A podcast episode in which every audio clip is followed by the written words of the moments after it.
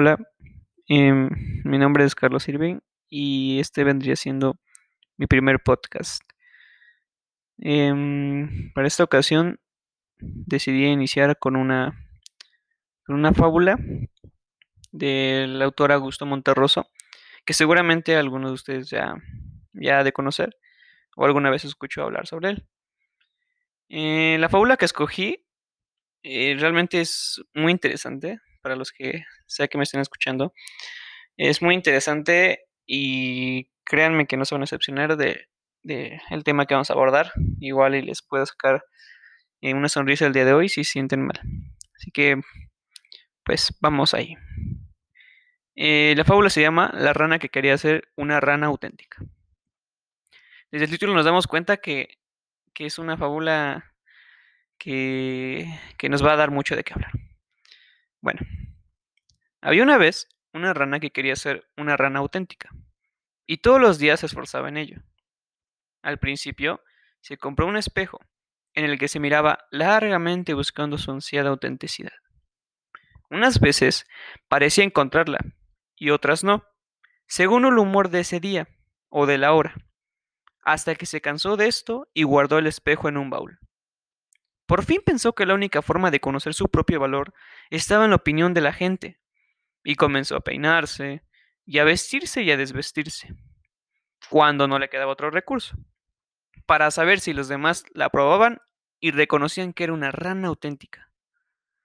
Un día, observó que lo que más admiraban de ella era su cuerpo, especialmente sus piernas, de manera que se dedicó a hacer sentadillas, y a saltar para tener unas ancas cada vez mejores, y sentía que todos le aplaudían. Y así seguía haciendo esfuerzos, hasta que dispuesta a cualquier cosa para lograr que la consideraran una rana auténtica, se dejaba arrancar las, las ancas, y los otros se las comían.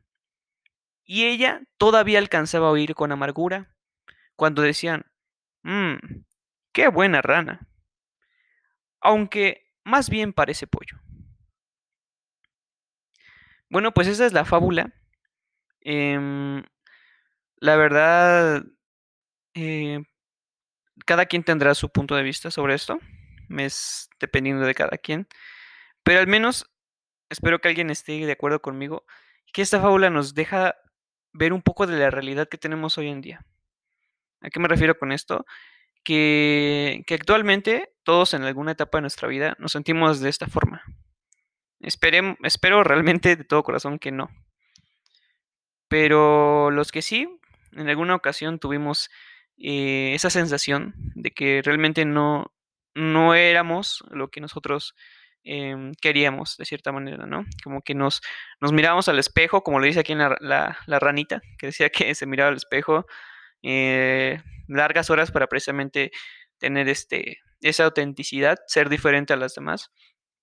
Pero en realidad no tanto tenía que ver con el físico, o sea, no tenía, lo, no tenía tanto que ver el, físico con, con lo que realmente vale, este, que es, es lo el, interior.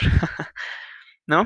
Yo siento que desde, esa manera, desde ese punto de vista eh, es un tanto pesimista la, la fábula, y pues, y pues sí, desgraciadamente algunos, algunos de nosotros alguna vez pasamos por eso. Les digo, me incluyo en eso porque igual en algún momento te llegas a sentir inseguro por cómo eres. Y pues te esfuerzas y esfuerzas hasta más no poder porque seas pues esa, esa persona perfecta, ¿no? Y, ni siquiera es como ser perfecto para uno mismo, o sea, es ser perfecto para la sociedad, que desgraciadamente así es, ¿no? O sea, que juzga y pues nunca es de esas personas que te apoyan. Pero bueno, eh, ese es mi punto de vista, cada quien tendrá su punto de vista. Y precisamente para eso igual también quise invitar a una persona muy especial para mí, eh, que es mi novia, es su nombre es Enia Vega Benito. Y pues también eh, la invité a dar una perspectiva más o menos de lo que es la fábula. Y pues vamos con ella.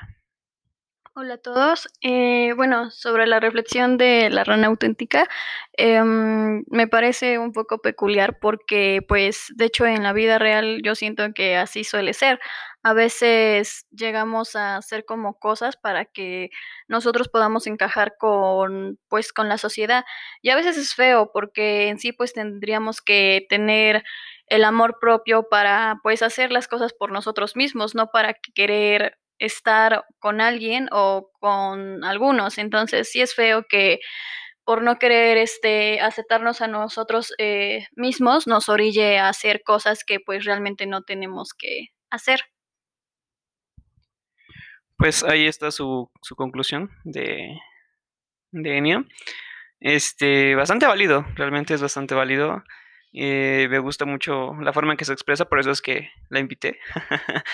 y pues sí, exactamente, muchos, muchos de nosotros hemos hecho cosas que que a veces ni siquiera son para beneficio propio, ¿no? O sea, a veces las palabras llegan a herir mucho, como igual aquí pasó con la, con la ranita, que dijeron que este que, que, a pesar de que se comieron sus ancas, o sea, a pesar de que obtuvieron algo de ella, no, ni siquiera, ni siquiera, no, ni siquiera fue como de que le, le, le regresaran ese, pues ese, ese favor, ¿no? Cuando siquiera como para decir, no sé por obligación, eh, pues tan siquiera está bueno, ¿no? O sea, sabe bueno, pero, o sea, prefieren decirles, este, que sabe como apoyo, ¿no? O sea, como sobajándola de esa manera, ¿no?